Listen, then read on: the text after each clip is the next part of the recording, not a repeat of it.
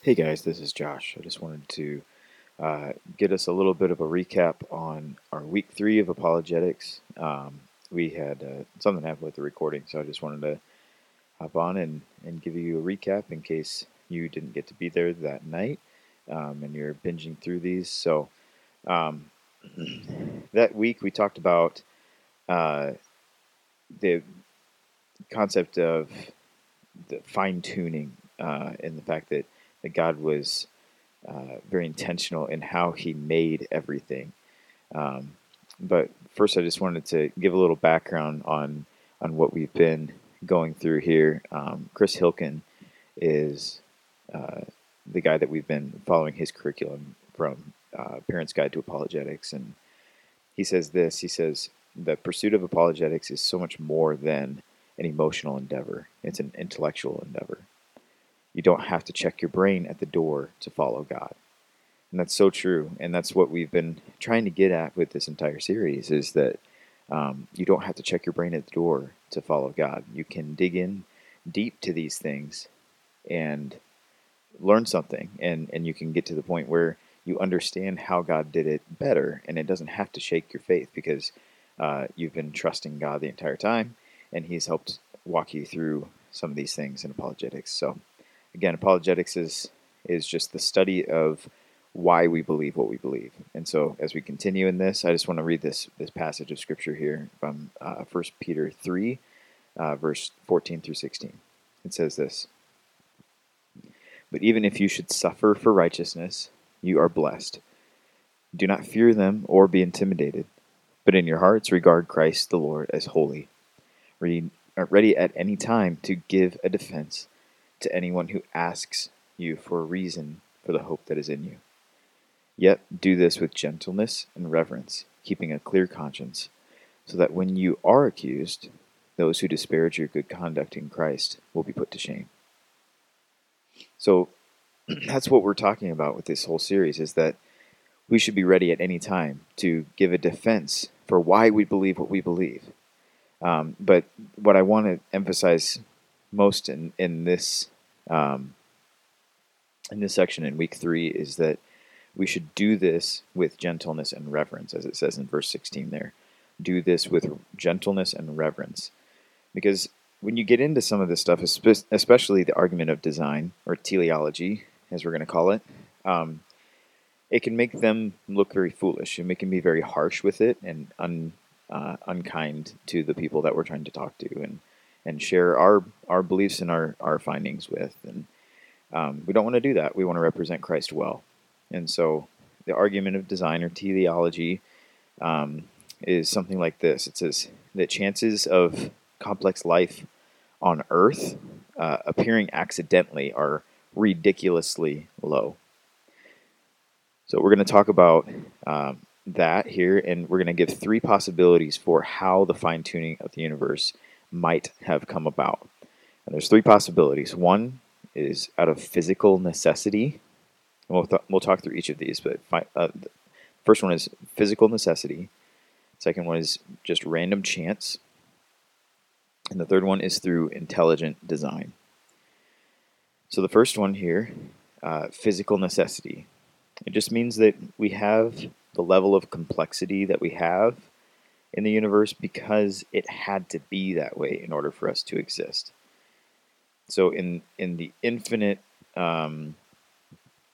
nature of the universe that naturalism holds to, that there was never a beginning and there was never an end, we just happened upon, it kind of bleeds over into chance or random chance a little bit. Physical necessity really looks at what we have and says, well, we have what we have because of all of these things and all of these things that we're going to get into here. It's kind of hard to explain. So another way that I've thought about it is that we're able to observe this level of perfection because we landed at the point in eternal history when it actually happened. So the only reason that we're able to observe it is because we are where we are and things happened how they happened. So it kind of bleeds into random chance a little bit, and there's other guys that can explain that one much better than I can, but that's my best way of really kind of getting at that one. The next one is random chance. So on Wednesday, I had Tyson come up, and I had a box of puzzle pieces. And so I had him come up and dump them out on the floor. And I said, you know, well, why didn't you get it right the first time? You know, maybe if you put it back in the box and you dump it on the floor again, they'll land right in place, and you'll get the picture just like it is on the box. And so he started picking them up, and I'm like, dude, I'm just kidding. Even if we did that an infinitesimal amount of times, obviously that's never going to actually come together in the way that it shows on the box, the way that it was designed to come together, because it takes a certain amount of intelligence and creativity and trial and error in order to make these things happen, in order to make sure you've got the tiles flipped over in the right direction and that they're turned at the exact right angle in order to fit together, and then you got to click them together, and there's just so many different variables, and that's just talking about a 100-piece puzzle. So you can kind of get at the level of complexity that we see in random chance. Now imagine that you've got an amp like for a guitar, and instead of just a few knobs on it that go up to 11, you've got billions of knobs on it that each knob goes up to a billion on this knob, and there's a billion little intervals that you can select, and each of those have to be exactly where they need to be in order to get the perfect sound. That's a lot like how the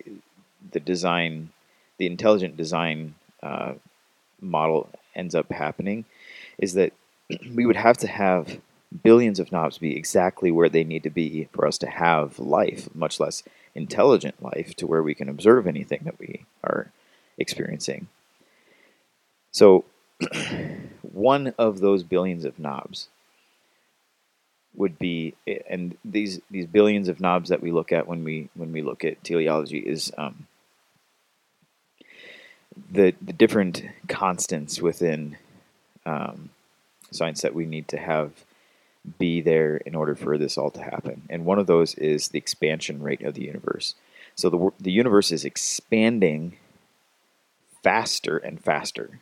It's not slowing down like you would think it would, and it's not going at the same rate, because maybe space is, you know, not slowing it down, and so there's nothing to slow it down because there's no gravity or anything. No, it's actually going faster. And so you start to see certain things like dark matter and things that are affecting that. But the main thing that we need to know is that there is a set value for the expansion rate of the universe, and we're able to observe that. And so the expansion rate of the universe is just one knob that needs to be right. Because if it was expanding too fast, then we wouldn't get any stars or galaxies. And when we talk about the expansion, we're talking about from the Big Bang out. When that happened, if it expanded too fast, then we wouldn't have any of the groupings and stars and galaxies and clusters and things that we have, because everything would have exploded too fast, and they never would have been able to gravitate together and swirl together in this perfect, beautiful mess that we call the universe. And if they were too slow, then it would crumple in on itself and implode, and it would never have created anything either. And so we hit that exact perfect spot in the middle. And it happened at the exact speed it needed to happen, so that everything didn't either implode on itself or expand too fast to form anything meaningful, like galaxies or planets. So that's just one knob. So imagine there's billions of knobs that need to be exactly like that.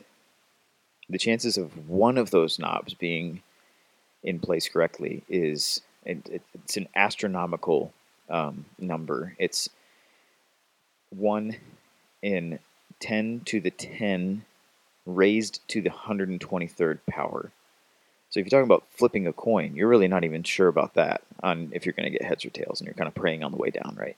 And that's 50-50.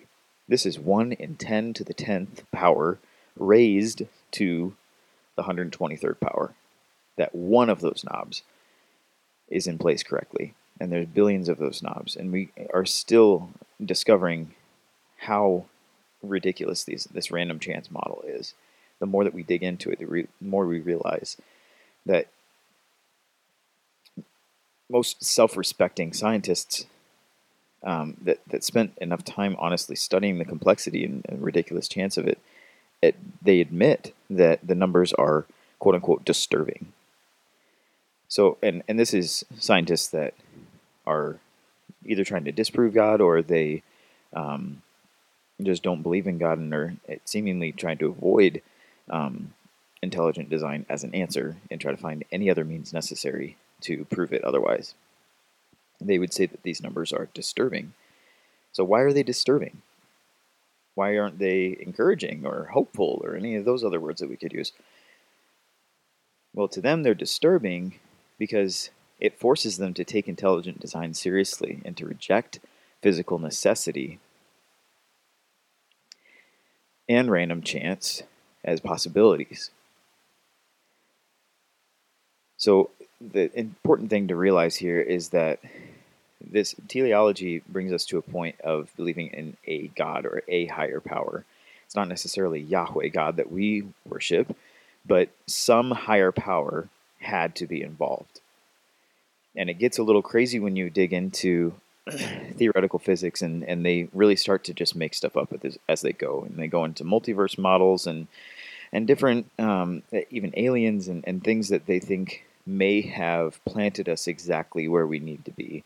And when you start to look at that, it's like, well, yeah, if you believe in extra dimensions and multiverses and things like that, that's probably what heaven is. It's probably a form of existence outside of our own, outside of our time-space continuum and matter. And we believe that. We believe that God is outside of time and creation itself because he is the creator and we are the created. And so it's just so much easier for us to look at Scripture and realize that he did it, you know, and instead of trying to avoid that, just accept it and see that as something beautiful and hopeful and something to be worshipped. So I want to go into a few points here within intelligent design, and this is where we're going to hit on that point here. The first point is that God created everything, absolutely everything. Psalms 19:1-2 says, "The heavens declare the glory of God, and the expanse proclaims the work of his hands. Day after day they pour out speech. Night after night they communicate knowledge." So Earth is at 23.5 degrees on its axis. If it was at 23.7 or 23.3 degrees, it would affect our tides and our distance from the moon in a way that life would have been unredeemable. And if the Earth was any closer or further from the sun, we wouldn't have the right temperature on Earth to sustain life. And beyond that, the sun is a G2 dwarf star, which is a very specific type of star that it didn't have to be that type of a star, but it is, and it's necessary for us to have life. And outside of that, even within our solar system, there's things that are designed to protect Earth, like Jupiter. Jupiter protects us from dangerous debris by essentially acting as a vacuum because it's just so dense and the gravitational pull is so strong because it's massive that it sucks everything in. And we're still discovering moons on Jupiter because things are getting sucked into it. And I don't know if you knew this, but Jupiter also has a ring set like Saturn and I believe Neptune and Uranus also have them, but I didn't realize that Jupiter also had one as well. So he created absolutely everything. And we can see that within these levels of design, even within our own solar system, that we can study very closely. And we don't have to make things up as we go because things are light years and galaxies away. This is within our own solar system. It's really not that far. We've already traveled to the moon as human beings. And we can study these things. And the second point is that God created you. Luke 12:6-7 says this, "Aren't 5 sparrows sold for 2 pennies? Yet not one of them is forgotten in God's sight. Indeed, the hairs of your head are all counted. Don't be afraid. You are worth more than many sparrows." So when you look at that, we realize, I want to highlight that phrase, the hairs of your head are all counted. God knows you so intimately, and he knows what he did because he did what was necessary to have all of those details put in place, and he was very intimate in his design of what you are, and he knows you better than you know yourself, for sure, but better than anything could possibly know you, because he created you. He's your creator. I use this analogy a lot, but if in comparison, we are clay jars and he is the potter. So we are inanimate objects in how we perceive things and how we understand things. And he is the potter in comparison to that, that we have no ability of recognizing things from his perspective. But yet he created you, and he's the one that knows you that well. So just to dig into that a little bit more of you specifically. So God created everything. He also created you. Did you know that there are more electrical connections in your brain than there are in the entire county of Los Angeles? Not the city, the county. That's ridiculous. And then you look at other things within the body, like the irreducible complexity of the eye, and how it focuses and adjusts to light, and how the eyes work together and flip the picture, and all these different fine-tuned things that don't really add up when you look at the theory of evolution. And there's adjustments that have been made to the eye over time, but not to this level. And you can realize that when you look at this quote from Charles Darwin, which is that he says this, to suppose that the eye, with all its inevitable contrivances for adjusting the focus to different distances, for admitting different amounts of light, and for the correction of spherical and chromatic aberration, or like colors, essentially what he's saying there, the fact that it could have formed by natural selection seems, I confess, absurd in the highest degree. The difficulty of believing that a perfect and complex eye could be formed by natural selection, though insuperable by our imagination, should not be considered subversive to the theory. That's Charles Darwin, the inventor of evolution.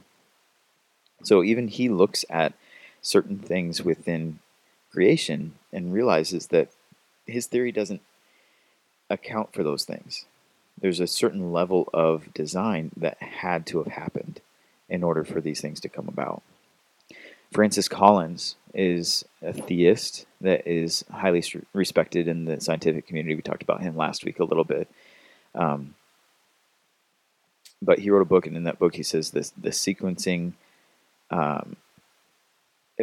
in sequencing the entire human genome, which is what he's known for, the DNA code, it looks as though God has written a book. And it's not like just a complicated book, but it's like a multi-volume encyclopedia, and how it all ties together, and you just see how certain things look back on itself as, you know, just the literary beauty of when you get a really good book and you see how it all ties together, or a series, or you look at like the MCU and you see all these different connections that are made to different movies, and how the storylines weave together and things like that. That is the level of complexity that he studied within the human genome.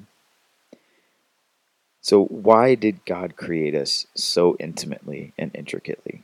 Why did he do this for us? Because he loves us, and our purpose is to proclaim his glory just as loudly as the rest of creation does.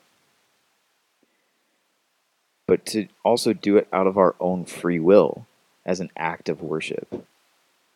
Our entire purpose for being here is to worship this incredible God, this God that created us out of love. From nothing, he created everything, and he created us. And our last point that I want to get into in intelligent design here is that he has a purpose for you. And we kind of talked about that with the fact that we are here to worship him. But Ephesians 2:10 says this, "For we are his workmanship, created in Christ Jesus for good works, which God prepared ahead of time for us to do." So what are those good works? What does that look like? What is my purpose? Why am I here? So just based on what we've studied today, our purpose is to do a few things here. One is to stand strong in your assurance that God created everything. And next is that we need to live in a way that reflects his amazing attributes found in Scripture. And then lastly, our purpose is to love and worship him with all of our heart and all of our soul and all of our mind and all of our strength. Just as Jesus taught us is the first and greatest commandment. And the next is to love your neighbor as yourself. That's our purpose. To stand strong in assurance that God created everything. Live in a way that reflects his amazing attributes found in Scripture and in creation. And then love and worship him with all of our heart and our soul and our mind, especially, and all of our strength. That we can look at creation and see who he is. And we can look to Scripture that he gave to us, this love letter, this long form love letter that he wrote to us. And just see it for what it is and thank him for it. And it should bring us to a place of worship. So maybe a level of application here is to get out of this podcast and go click on a worship playlist and just spend some time in worship of him. Maybe start with So Will I. That's a great song to look at the complexity of his creation and say, God, I'm going to worship you just like the rest of creation does. Because they don't have a choice, but I do, and I love you, and I want to show you that. So maybe just take a moment and do that. But first I'm going to pray for us. God, thank you so much for the complexity of your creation. Thank you for the beauty of it. And thank you that you have created us in love because you want a relationship with us. So much so that you sent your son to die for us so that we could have that relationship with you forever. And someday we will spend eternity with you if we have accepted that sacrifice on the cross for us. Help us to make that choice if we haven't already, that you are worth following, you are worth seeing for the amazing Creator God that you are. And help us to worship you with our lives. Pray these things in your name. Amen.